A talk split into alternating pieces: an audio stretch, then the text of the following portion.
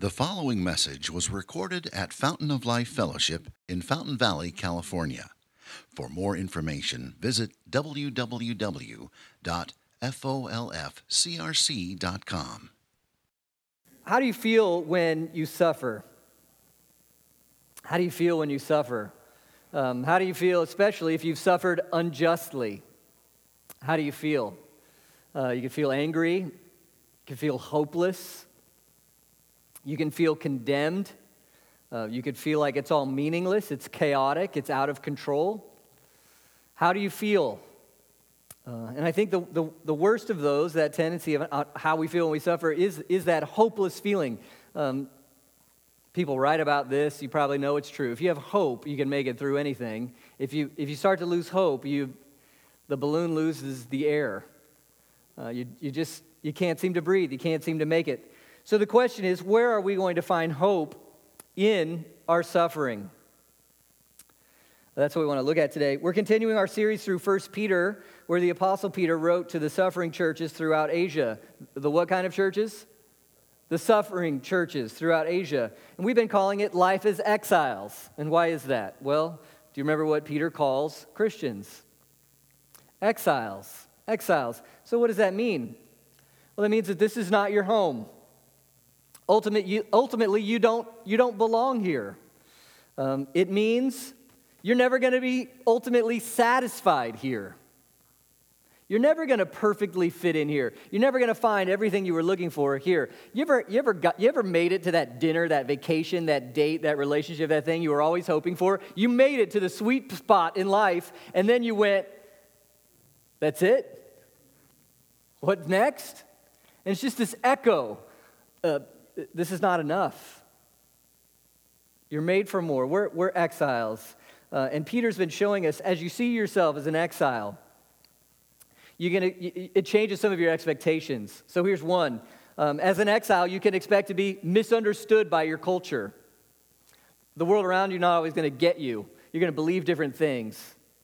Uh, like any exile, you can expect to have to work to maintain your identity.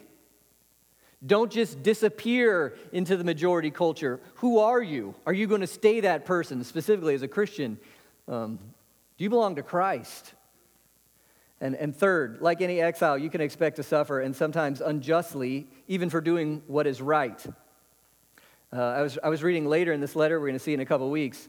Uh, he says, Don't be surprised when, uh, when you suffer as though something strange was happening to you. And yet, I don't know about you. Um, how do you feel when you suffer? It's something like this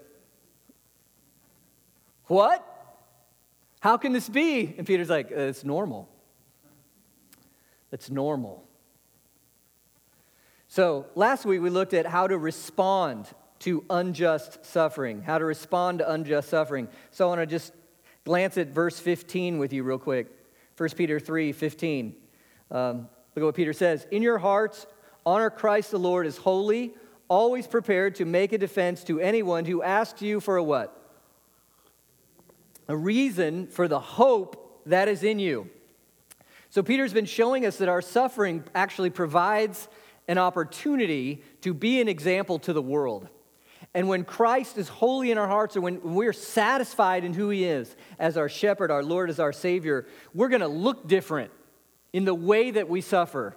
It's going to look different, and we're going to have an opportunity then to share why we're different. He says, Get ready to have an answer for the hope. So last week it was, How do we respond when we're suffering unjustly? That's what we looked at. This week, can you see what Peter's doing? He says, You've always got to have an answer for the what? the hope that is in you. This week we're looking at what is the hope? What is the hope that is in you? What are you going to cling to when everything in your life is breaking?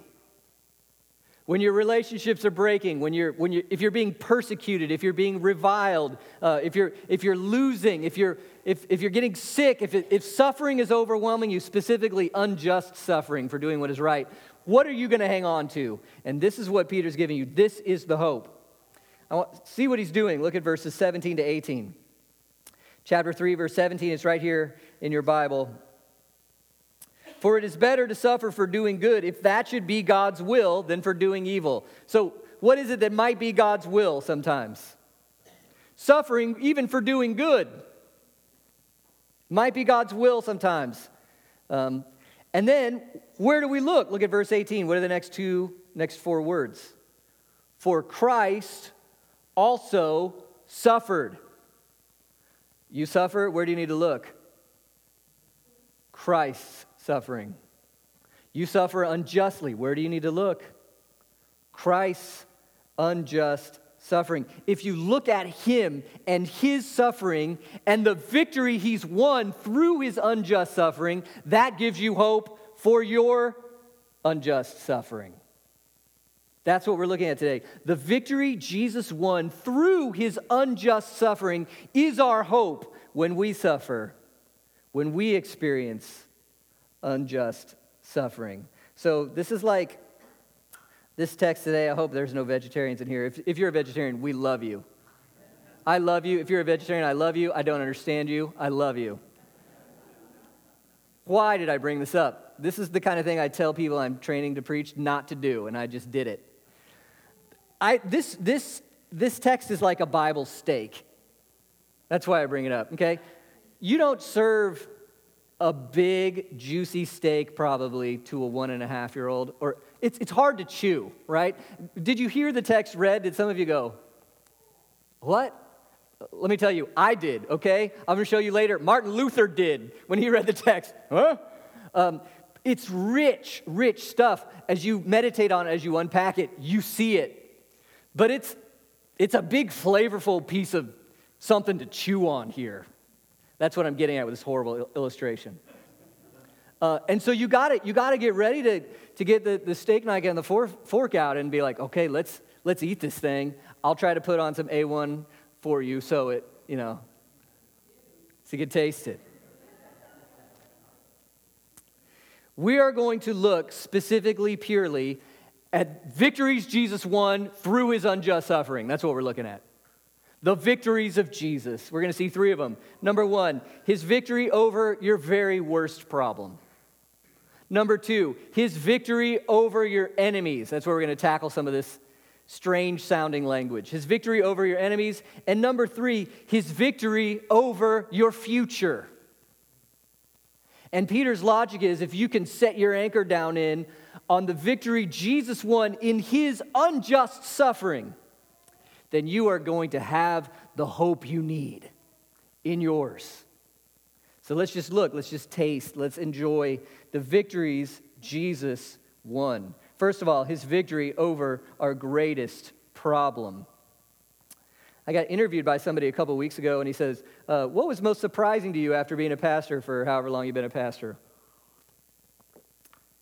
I didn't know what to say to that. It just kind of jumped out at me. And, and here's the honest truth. You know what's been most surprising to me after being a pastor, however long I've been a pastor? Here's what's most surprising to me um, my own sin still messing with me is what's most surprising to me. Now, it shouldn't be surprising. None of you are surprised. Um,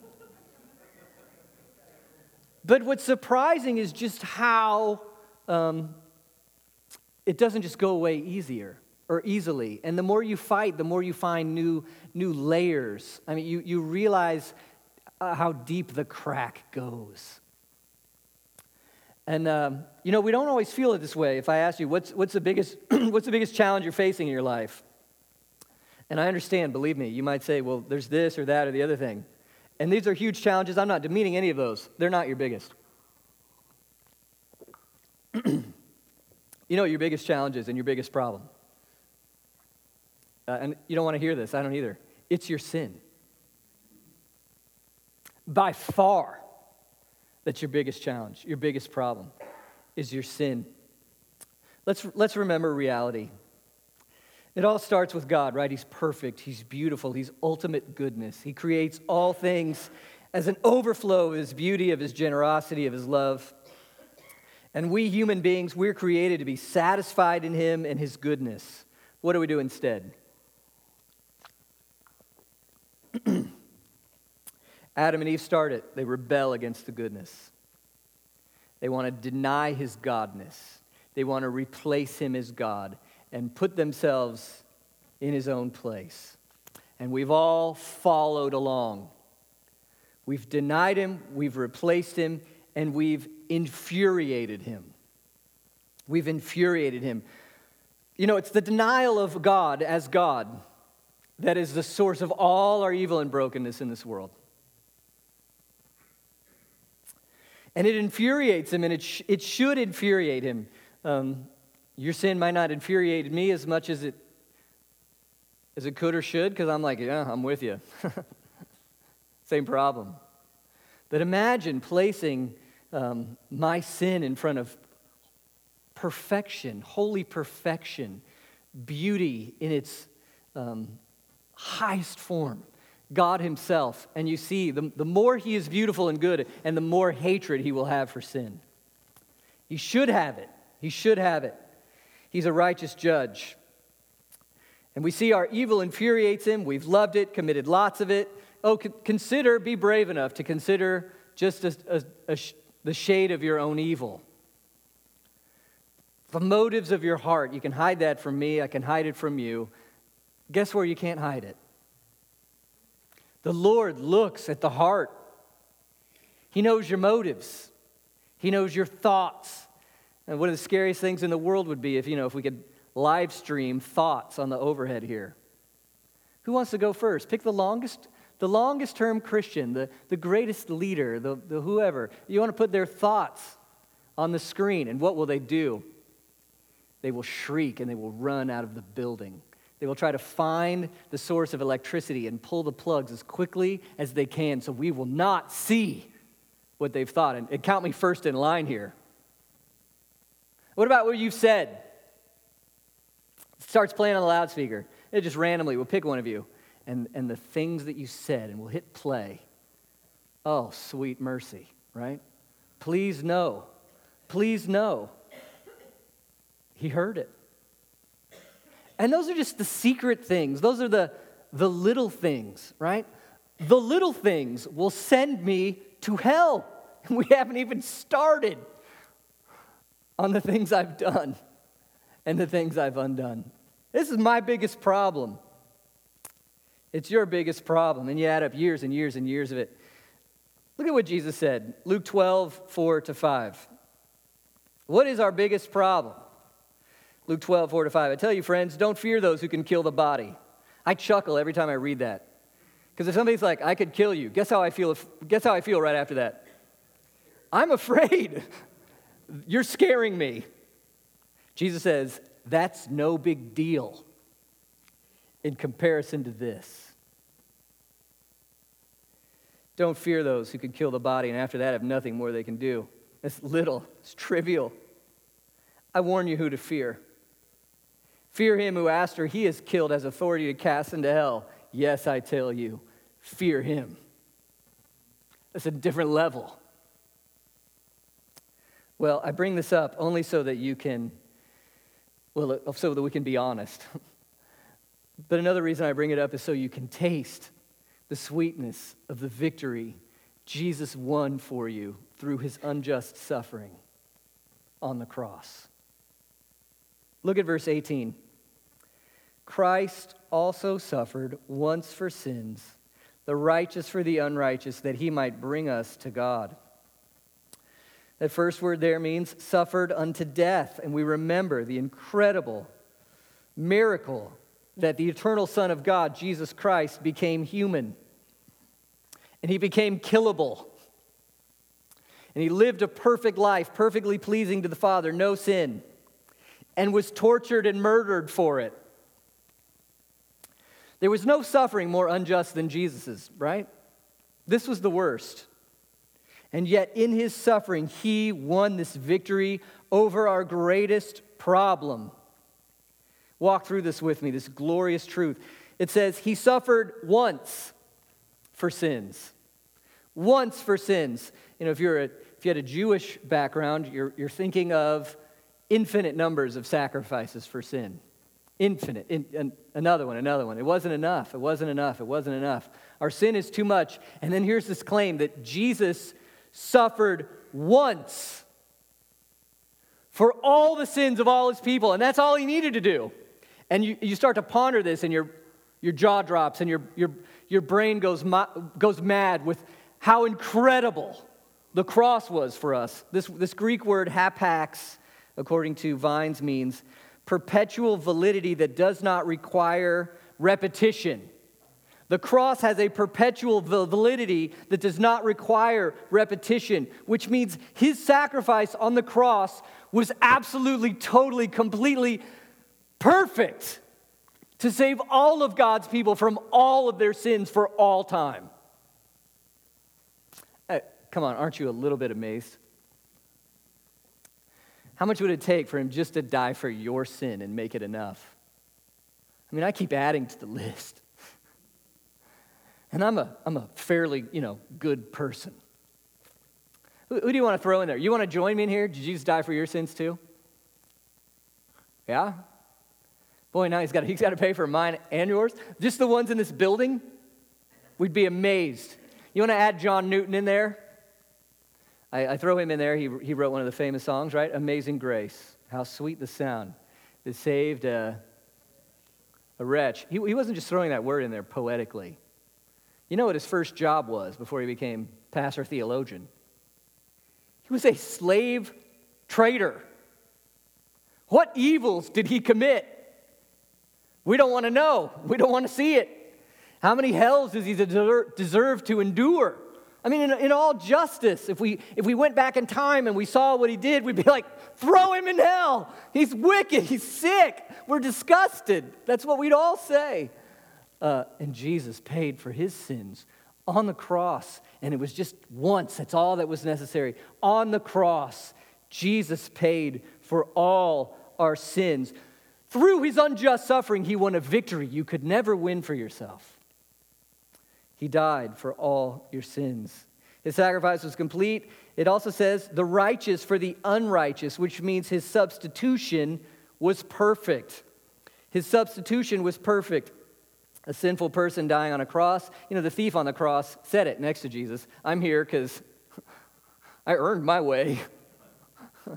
I'm here fair and square. I deserve to be up here. That's not why Jesus was up there. He's not up there for his own sins. 1 Peter 1:22 says it very clearly. He committed no sin, neither was deceit found in his mouth. You know, I'll tell you what.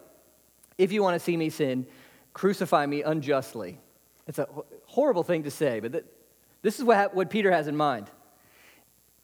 What do people say when they are suffering unjustly in a moment like that? They revile, they curse. I mean, imagine it's, it's, uh, it's ugly, it's filthy. Peter is thinking of Jesus' crucifixion. And when in that moment he had no reviling, you remember what it says in Luke. What did Jesus say? As they pounded nails into him, Father, forgive them. No wonder the centurion at the cross is just like, he's the Son of God. What on earth? He never sinned in the worst of his suffering. The righteous suffered for the unrighteous. Uh, here's a triumph of Christ and his unjust suffering. He never sinned. Okay, you impressed with uh, Michael Phelps? How many gold medals does he have? 83 or something, right? you impressed with Tom Brady? No. So, Come on, he's got a couple Super Bowls. We get so impressed with, with sports accomplishments. So impressed. Do you realize how epic it is that Jesus never sinned? And he had Satan himself trying to tempt. How long can you outlast temptation in those uh, weak spots for you? You know, we're, we're giving each other high fives. It's like, I went a whole week.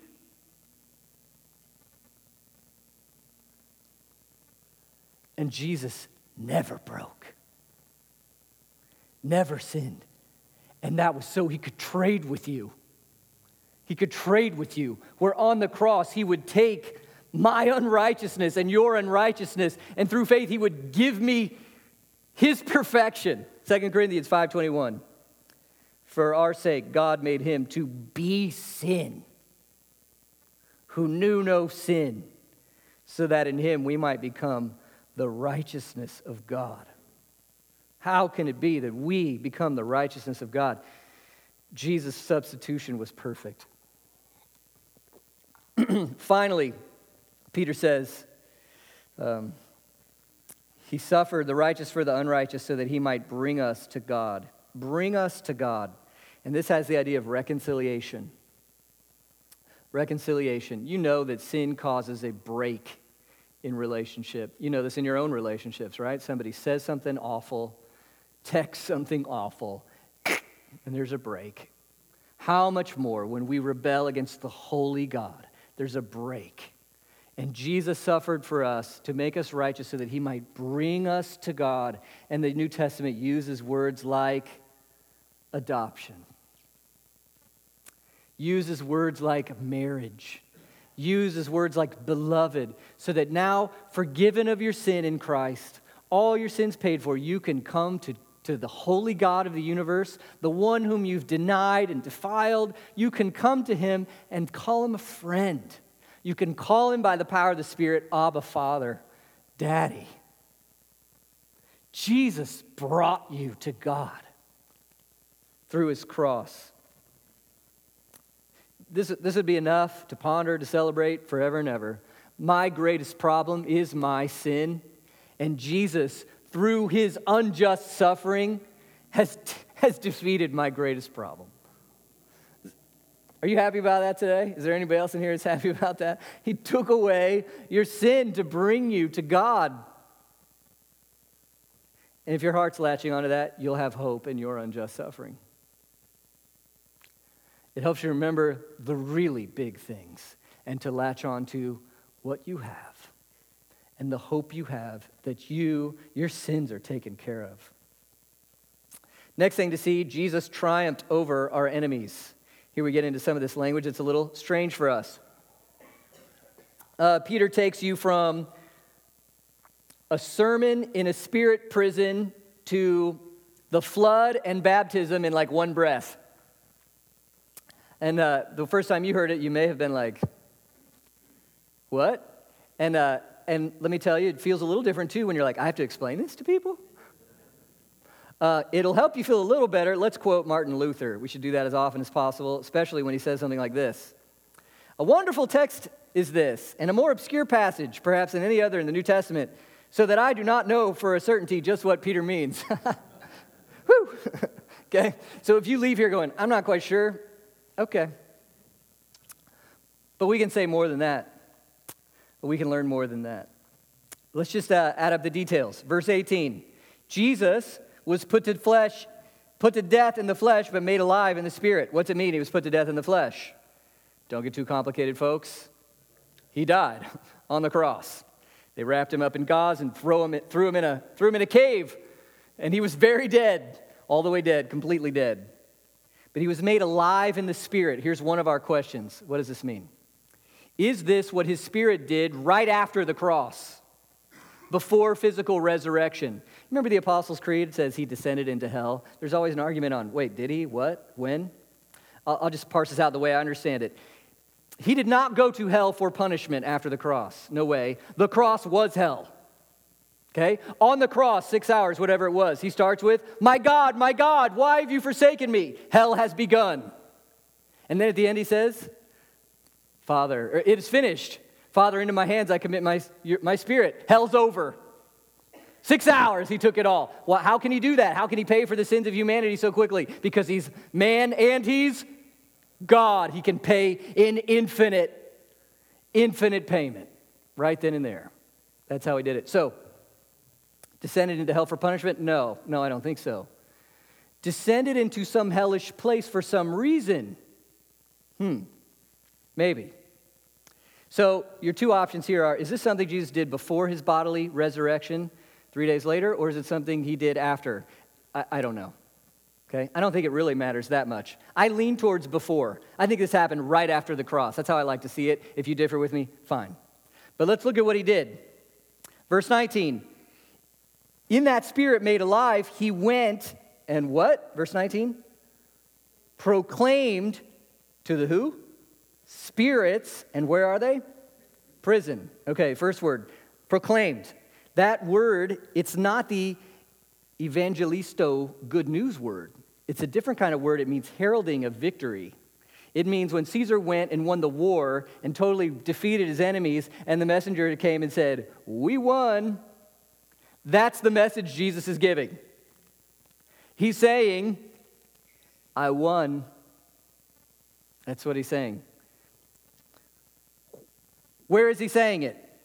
Who is he saying it to? Spirits in prison. Let me tell you what I know. Uh, these are demons. These are demons. Uh, what are demons? You remember? Do you have, do you have room in your worldview for that? Um, if you're just an atheist, everything's material, everything, everything happening now is just cause and effect. This is what happens to this chemical at this temperature. Your view that you have free will and morals and justice and love, that's all just something you'd like. It's not actually real because really we're all just doing what we do at this temperature. You, raise that out to wait, there, there is a spiritual world. Is there a you that's, that's more than just your body? Do you see it that way? Is there a spiritual world to you? Do you have a soul? Um, are there other spiritual beings? The Bible says absolutely they are. I, I believe this too, uh, not just because God's word says it. There are spiritual beings. Some of them are good. We call them angels. They, they love the Lord. Chapter 1 in Hebrews says they're amazed at our salvation. They actually serve us and, and help us in ways we don't know and, and we, we won't know until glory. There are angels. There are real angels. They're helping us, they're serving us. Uh, if only we could see right now. I wonder, I wonder what's around us. That happens sometimes in Scripture where they see and, whoa, okay? The, those are the good ones. What, what are the evil ones? Demons. They hate God and His holiness, they hate His worthiness. And guess how they feel about you? They want to eat you alive.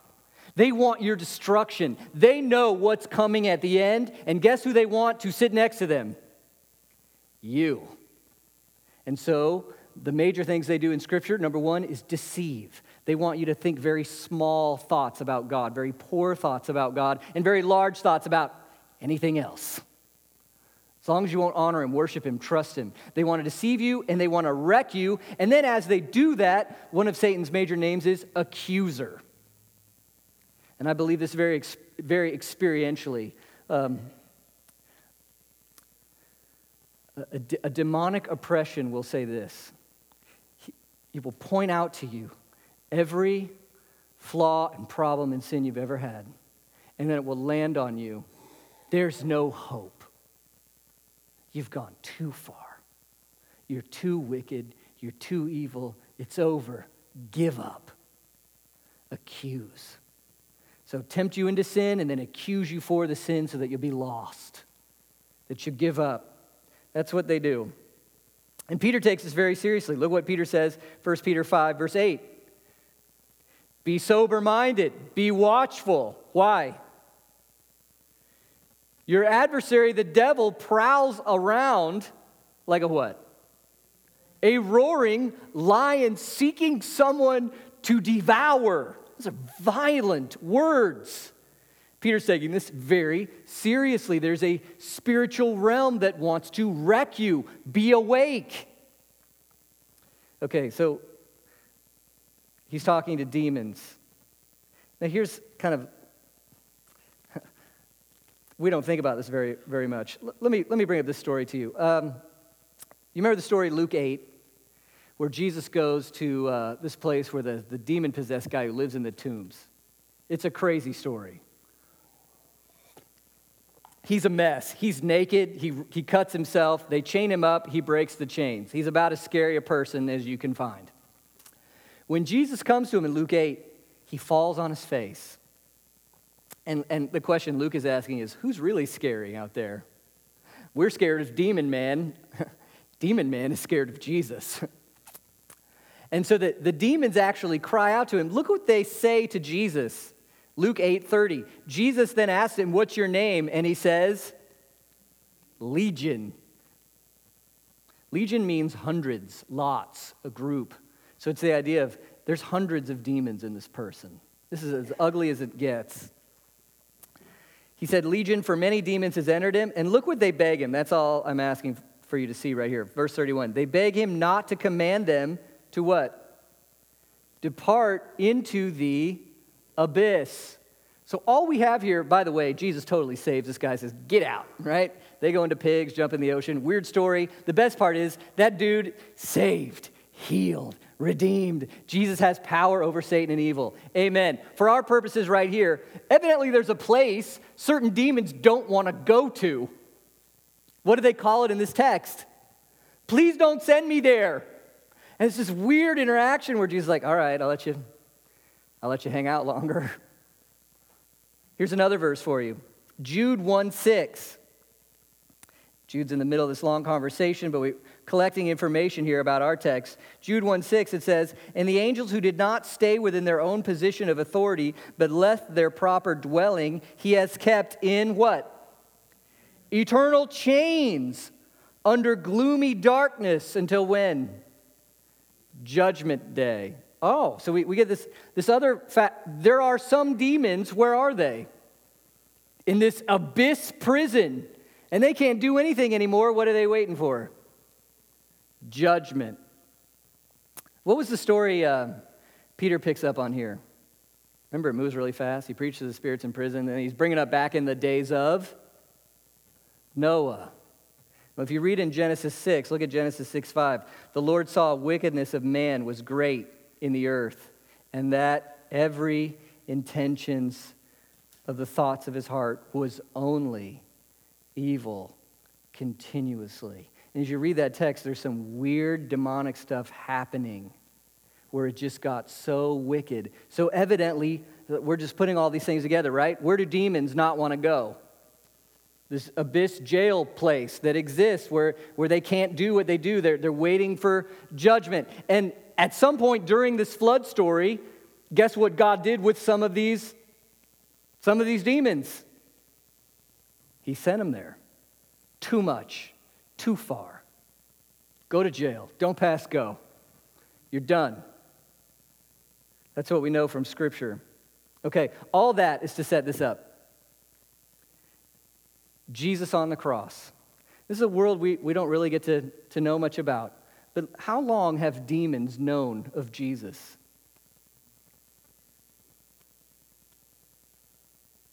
Ages. How well did they know of Jesus? When they were first created, they were created good. They, they worshiped at his feet. They've seen what he's like. And then what change happened in them?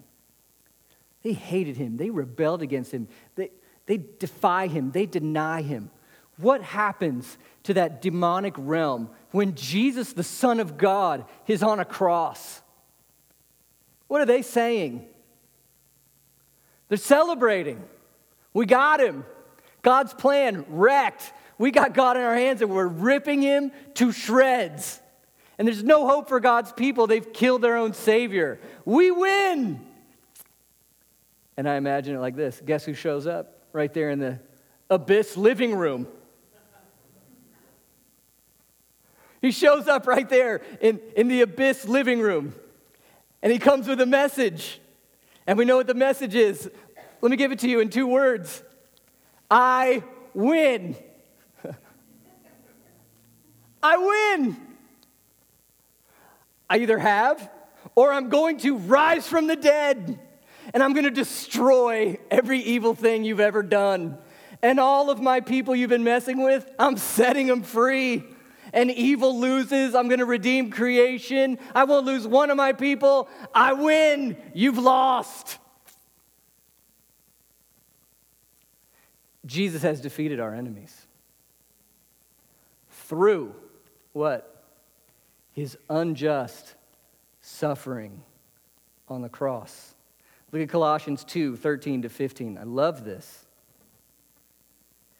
And you who were dead in your trespasses and the uncircumcision of your flesh, God made alive together with him. That's Jesus. Having forgiven us all our trespasses by canceling the record of debt that stood against us with its legal demands. This he set aside, nailing it to the cross.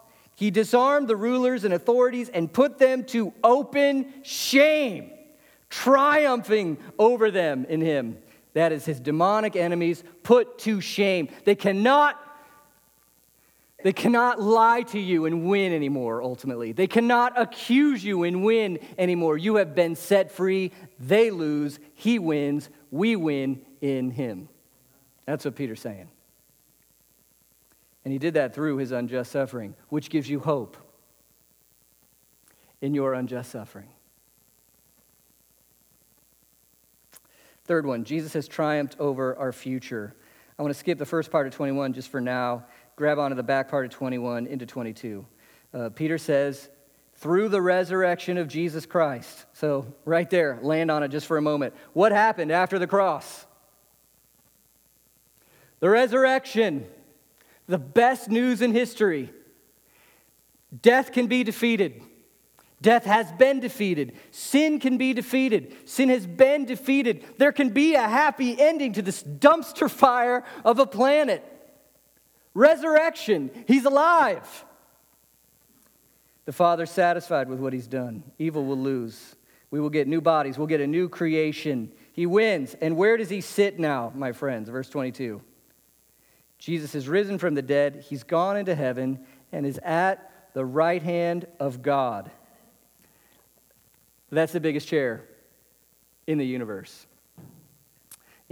Anybody on Twitter, or if you read news, evidently the Korean dictator and our president were Twitter, Twitter bombing each other on who has the biggest nuclear, nuclear button.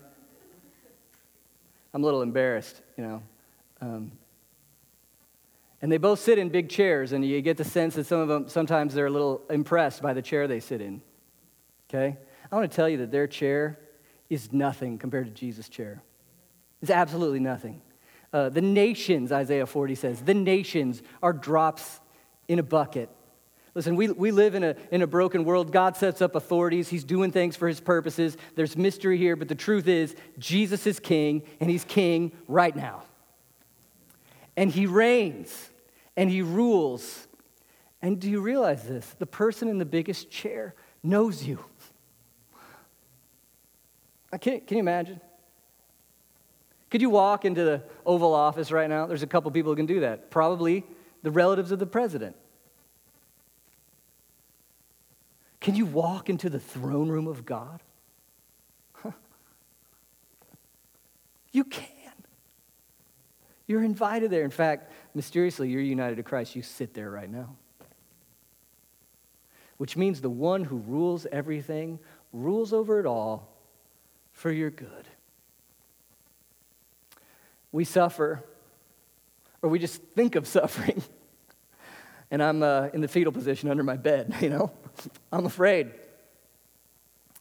And Jesus says, Do you remember the chair I've earned through my unjust suffering?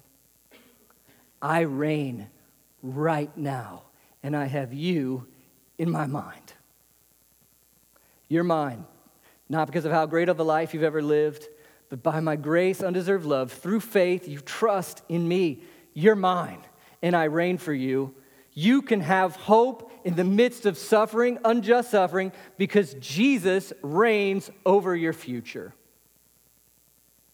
There's no suffering you'll ever be in that He is not sovereign over, and that He will not work it for good. I was thinking of how to illustrate this, and I, I just, I'm not skillful enough. So I thought I'd do this. I'm going to ask you to read the back part of Romans 8 with me.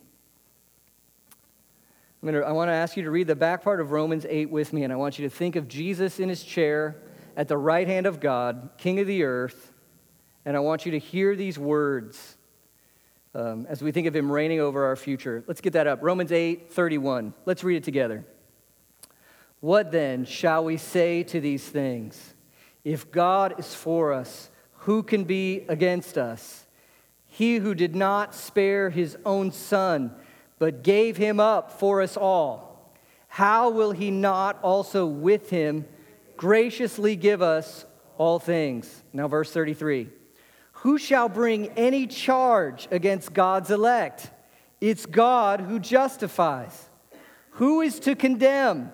Christ Jesus is the one who died more than that, who was raised, who is at the right hand of God, who indeed is interceding for us. Verse 35.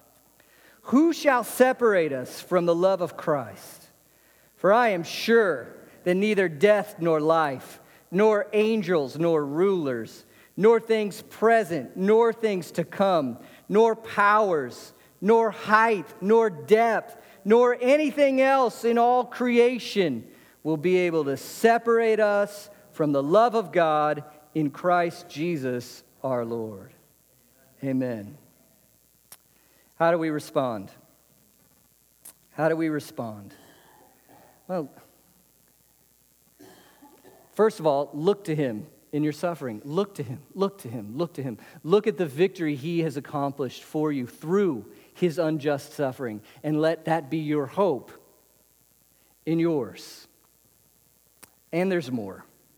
Has to do with our hearts. Uh, back to this Noah story. Peter brings up eight people in a boat. Eight people in a boat. And what's swirling all about them, if you know the story? The wrath of God in water form. Utter chaos that we can't imagine. And they're in this boat. You think it was cozy, comfy, fun? No, it was dark and they were with their in laws, right? Which was the great part. The bad part was the animals, you know?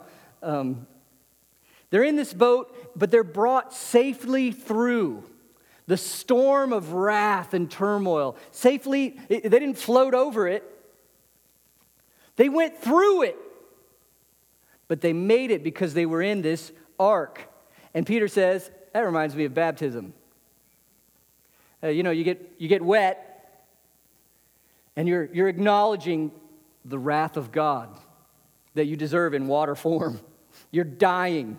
And you're drying off and you're remembering Jesus' death and resurrection. And Peter says, Yeah, yeah, yeah, I'm thinking that, but, but not the water that washes dirt off. I'm, I'm, not, I'm, not, I'm not talking about the, the water itself. I'm talking about what happens in your heart. Not, not the removal of dirt from the body, but as an appeal to God for a good conscience. Does your conscience ever bother you? I hope you're alive. I'm serious. If, you if your conscience isn't bothering you, that's a very, very scary thing. You're, you're, in a very, you're in a very dangerous place. You're very deceived, basically.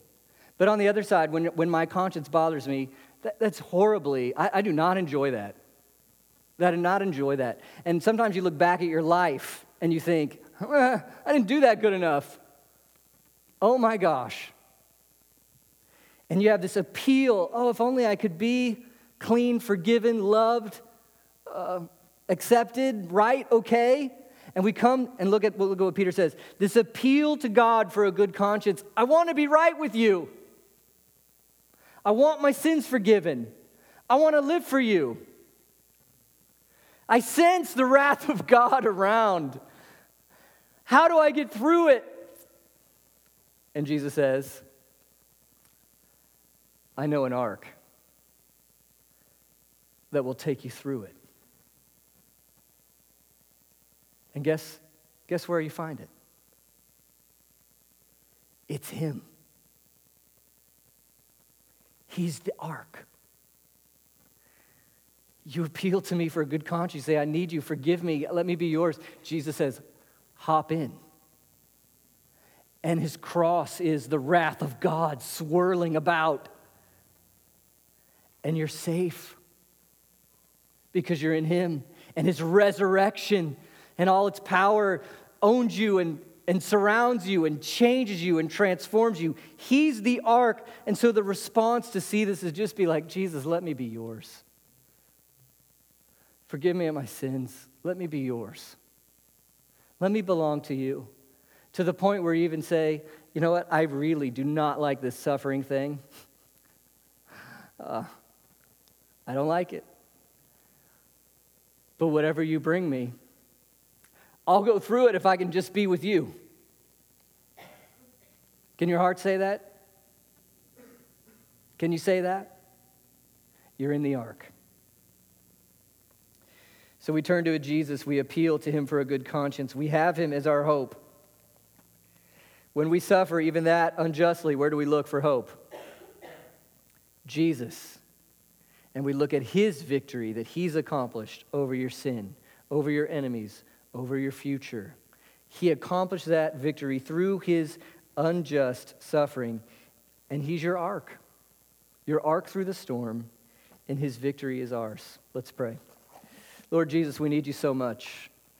Uh, we just love this idea that through faith in you, trust in you, you're, you're our ark through the storm. You're our hope in suffering, and you're our promise that suffering will end. So we come to you, Lord. Give us a clean conscience. Help us be yours. Forgive us of our sins, God. They are many. We thank you that you died for them. You, you rose for us. You've brought us to God. Lord, help us just to have submissive hearts, to trust you, to follow you, to live for you, and whatever you call us to, uh, with our hope planted on the victories of Jesus Christ. We pray this in his name. Amen. Thank you for listening, and we invite you to visit us Sunday mornings here at Fountain of Life Fellowship. For more information, visit www.folfcrc.com.